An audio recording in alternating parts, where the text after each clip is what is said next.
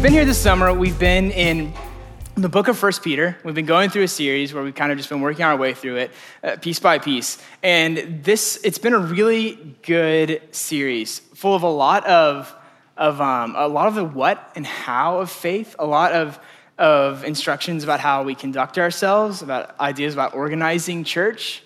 Um, and, and, I don't know if you're anything like me, but I, I noticed this tendency in my heart a little bit, a couple of teachings in, to start to kind of push back and feel like, okay, you've been telling me what to do for like weeks now, and, and I need a little more why. And, and so that's what I really want to spend time on this week because I, I believe that the commands of God in Scripture are good and that, they're for, that they, they are good for us and that they're leading us somewhere.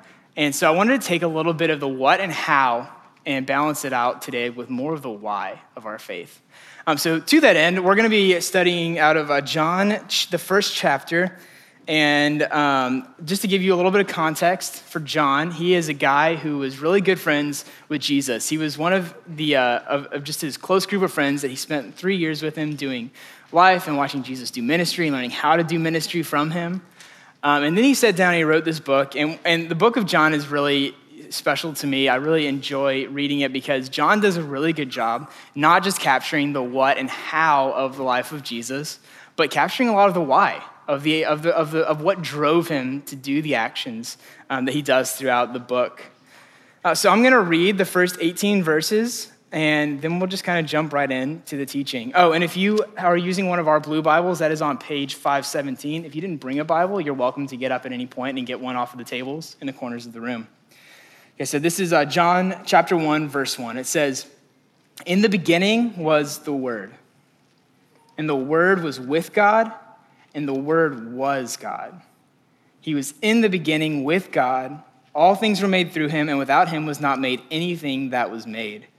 In him was life, and the life was the light of men. The light shines in the darkness, and the darkness has not overcome it.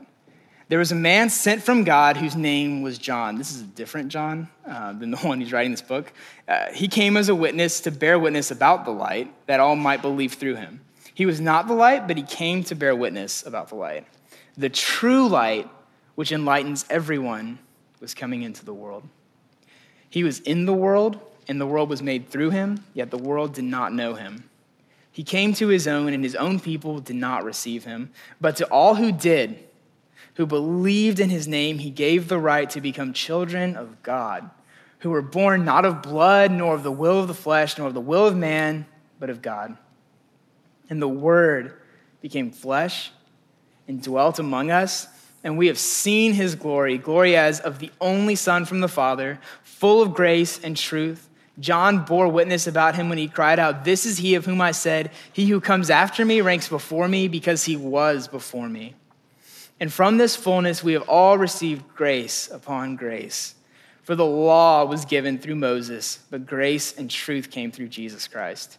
No one has ever seen God, the only God, but he was at the Father's side, he has made him known. Uh, this is the word of the Lord from John chapter 1. So I'm just going to pray over this, and then we'll get started in with, this, uh, with the teaching. God, thank you for this morning. Thank you for everyone in this room. Um, thank you just for bringing them here. Um, I don't know what Saturday was like, or the last week was like, or the last year their life has been like, but thank you that this morning uh, that we're all here together.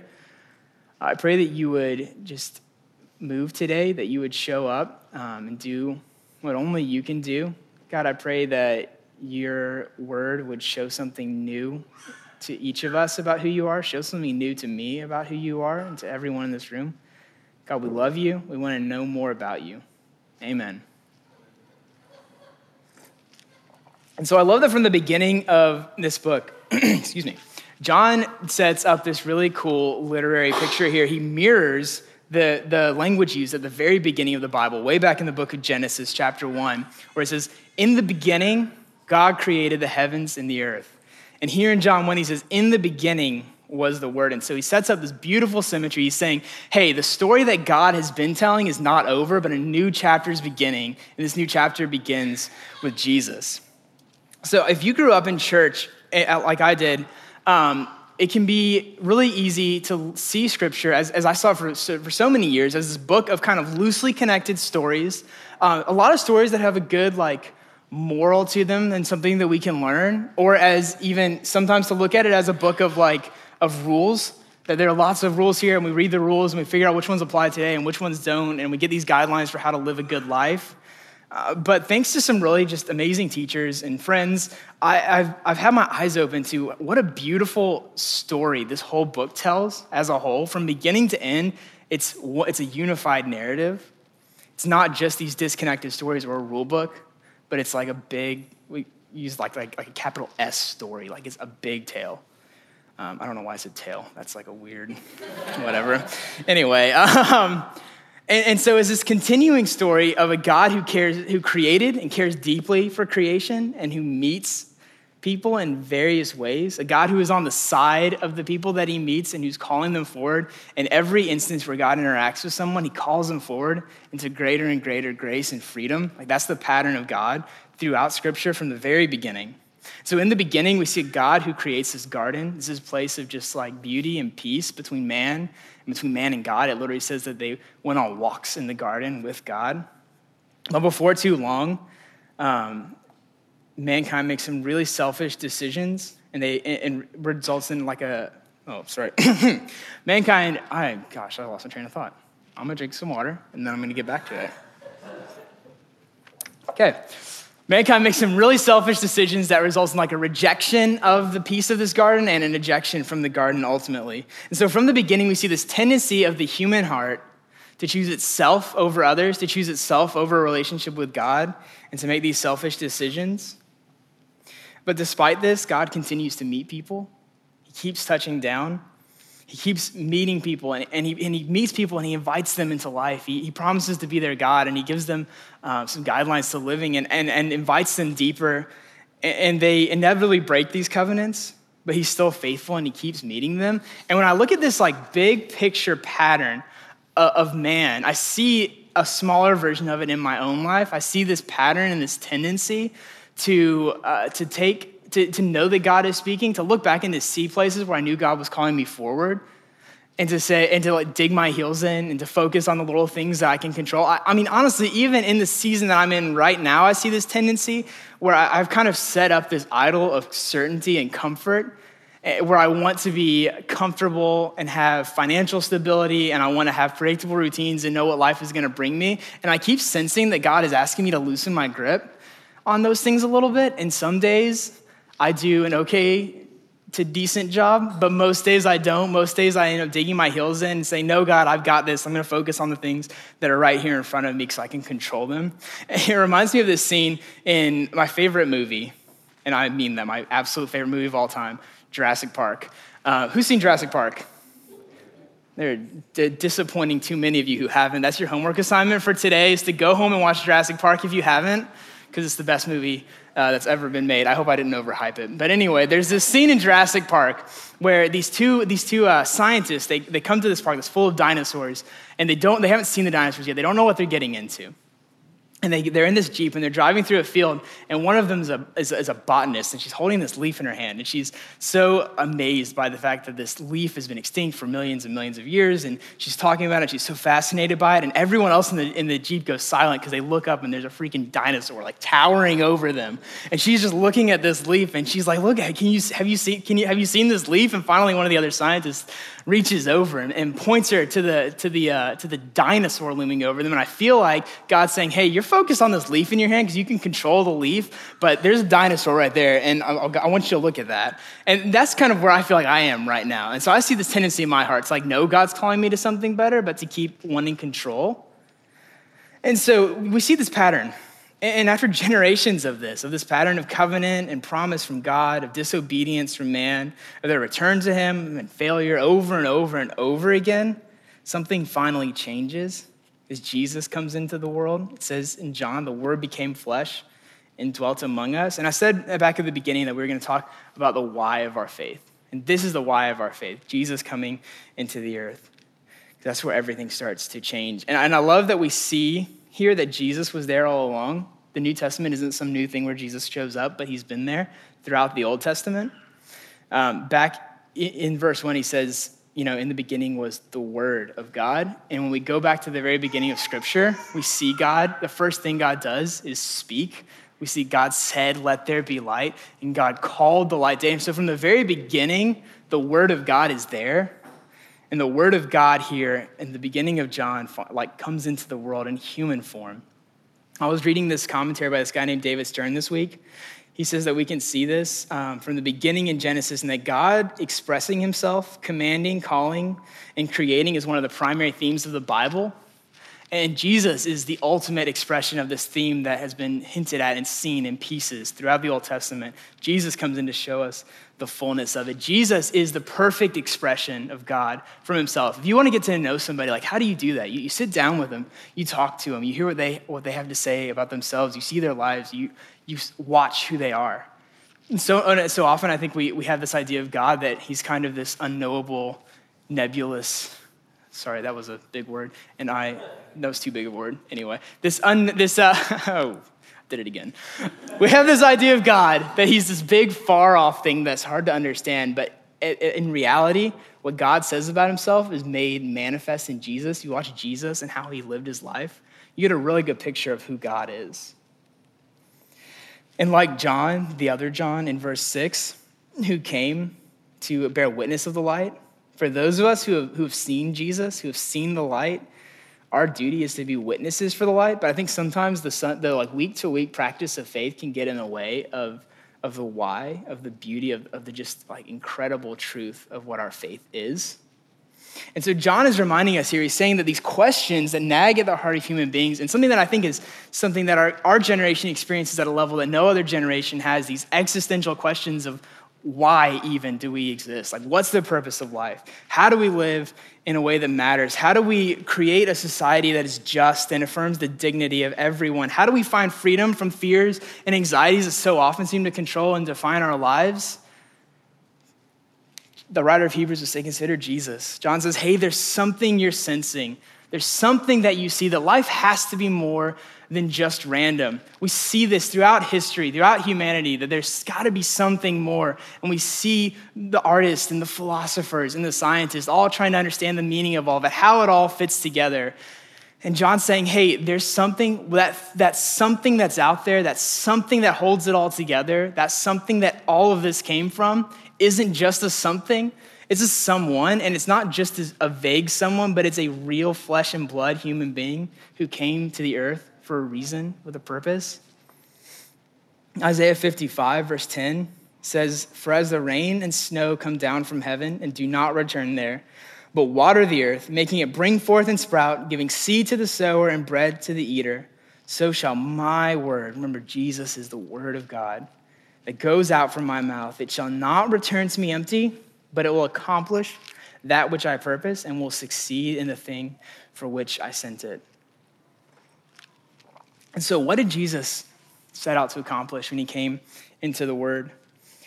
According to verse 12, all who received him, who believed in his name, he gave the right to become children of God. And this idea of believing in a name, I think it, for anyone who grew up around church or has heard like church sermons and things like that, you know, believing in the name of someone is, is language that you might have heard, but it doesn't have a lot of meaning um, to us nowadays. We don't talk that way. We don't say, I believed in the name of whoever. Um, but in, in the, in the culture in which this was written, it had this really beautiful context because name in the ancient Middle East represented so much more than just the word that you responded to, but your name represented the fullness of who you are it represented everything there was to know about you. The, the, the Hebrew people for, throughout the Old Testament and, and today have this beautiful tradition with the name of God where they, they won't speak it out loud because they so revere what it contains about God. They don't even write it down, they use like an abbreviation when it's written. So this is the context of name. So it says, when it says that those who believed in his name, it means those who believed that Jesus was who he said he was, that the fullness of what Jesus said, that he is the way to the Father, that he's the truth and the life, that the things he told us about how to live and what he was inviting us into is true. To those he gave the right to become children of God. I love later on in the, in the Gospel of John, um, in chapter 10, verse 3. You don't have to turn there. Um, but Jesus is talking to a group of people. He's explaining to them who he is. He says, Hey, I'm the good shepherd. And this idea of, God, of Jesus as the shepherd and, and we as sheep. And he says, He who enters by the door is the shepherd of the sheep. The sheep hear his voice, and he calls his own sheep by name. And I love this verse. Um, and I'm going to get really geeky here for a second, so I need you to bear with me. I apologize in advance. But I love language. I love the, uh, I, I love the connotation that words can carry. I love how certain cultures and certain languages really understand an idea and have these like loaded words that explain an idea. And there's this word here in the original language that this book, that this, uh, this book was written in, and it's this word onoma. It's this Greek word, and it means so much more than just name. You see, onoma is it carries this ancient connotation of name. It's when everything else gets stripped away.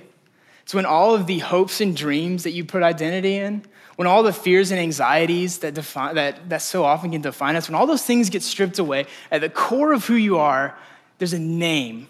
And that name is Onoma. And what it says is that when Jesus calls a sheep, he looks at them, he knows you, and he calls you by your Onoma. Your Onoma is a name, but it's also an invitation. And I think that I think that we can kind of start to grasp a little bit of this. Let me let me make it let me bring it into our context a little bit. So whenever someone, I think we can all think of times maybe where someone has forgotten your name that you felt like ought to have remembered it and how that kind of hurts. Or when someone has remembered your name that you didn't expect to and how, how known and cared about you felt. I think about this time a couple of years ago. I got to sit down um, and film an interview with a musician that I grew up listening to because obviously this is Nashville. And um, I, I, we barely interacted. I introduced myself at the beginning, I ran the camera, someone else was running the interview. We finished it, and we packed up and left, and, and that was that. And then months later, I'm walking, I'm, in the, I'm walking through this public place, and I, and I see this musician that I had seen, and he sees me in the crowd and recognizes me and like calls my calls out my name and greets me and comes and like asks questions and, and it's this really cool moment where this guy who meant so much to me growing up like i got to see that it was kind of reciprocated that he remembered who i was that he remembered enough to, to call me by my name to ask me um, to ask me questions about myself. And, and so, you know, what this, what John 10 is saying is that God this, this thing that is moving all of creation towards something that is holding all of it together it's not impersonal it's not an impersonal force. It's a person who knows your name who knows your anima who knows who you are in a way that even you don't understand who you are and who meets you where you are now and invites you forward into like a deeper and deeper embracing embrace sing, whatever, that's not a word, into embracing your anima and who you are and who you are made to be. It's the name that Jesus calls us by. And so in verse 16, John says that from his fullness we have all received grace upon grace. For the law was given through Moses, but grace and truth came through Jesus. And, and, I want to take a minute here towards the end to kind of address some of the tension that I think we could feel between law and being told and hearing things that we ought to and ought not do, and, and the grace that we know and that we see in Jesus. And what he says here is that, you know, the law was given through Moses, but he doesn't say that Jesus, like, got rid of the law. Because what the law was, what covenant was in the Old Testament, was God coming to a person, to a people at a specific time and saying, Hey, I'm meeting you right here where you are, and I know what the next step for you is into grace and freedom. And he invites them in. And, and often this took the shape of rules and regulations. And I think sometimes there's this tension that I feel when I look back at the Old Testament and I read things and I think, man, that sounds so old fashioned, or even uh, like I might even use the word barbaric sometimes. But if you take it into context, you take, if you read these sections and, and look at the historical context of the time, every time God gave regulations and commands to his people, it was a paradigm shifting step forward into grace and freedom. And it, does, it might not look like that to us now, but that's because we are on the receiving end of thousands of years of God moving humanity forward in grace and grace and freedom. And, and this beautiful thing that just it, that happened when Jesus came into the world. And we continue to see that through the life and ministry of Jesus. He talks about bringing the kingdom of God. Wherever Jesus went, he brought the kingdom of heaven, this, this kind of subversive, upside down kingdom where Jesus would come into to towns and villages and he would release people from spiritual and physical um, oppression and hurt. He would come to people that were pushed out and pushed to the margins by their society, people who had no rights or who had no respect, and he would affirm their dignity. He would, he would look at them and he would, he would empower them and love them and invite them towards more into, into deeper and deeper grace and freedom. And this is the pattern of the life of Jesus, culminating at the cross, this exchange where he swapped his righteousness, his perfect, um, his, his perfect life, this perfect interpretation of, of grace and freedom that's found in God for our brokenness, our sinfulness. And, and then throughout the rest of the New Testament, we see these followers of Jesus trying to figure out what it looks like to live this out in their uh, society. And we see that it's kind of messy a lot of times. We see this throughout the New Testament, these disagreements and, and people living in ways that, that, aren't exa- that aren't of the kingdom of God, but they're all getting together and working it out and trying to understand and moving it forward. And this doesn't end at the end of this book, but it continues throughout our day. It continues throughout history. And the influence of the church throughout history has been profound. And sometimes it's been profound for not the best of reasons, but more often, the, like, the mark that the church has left on our culture is incredible. Our, our Western culture is built so much on this idea of individual rights and freedom, on the dignity that every person deserves. And that's not an idea that existed in society. Forever, societies were organized by the strong dominate the weak. And the, the kingdom of Jesus began to infiltrate government and culture and began to shape it to, to, to affirm the dignity of human beings.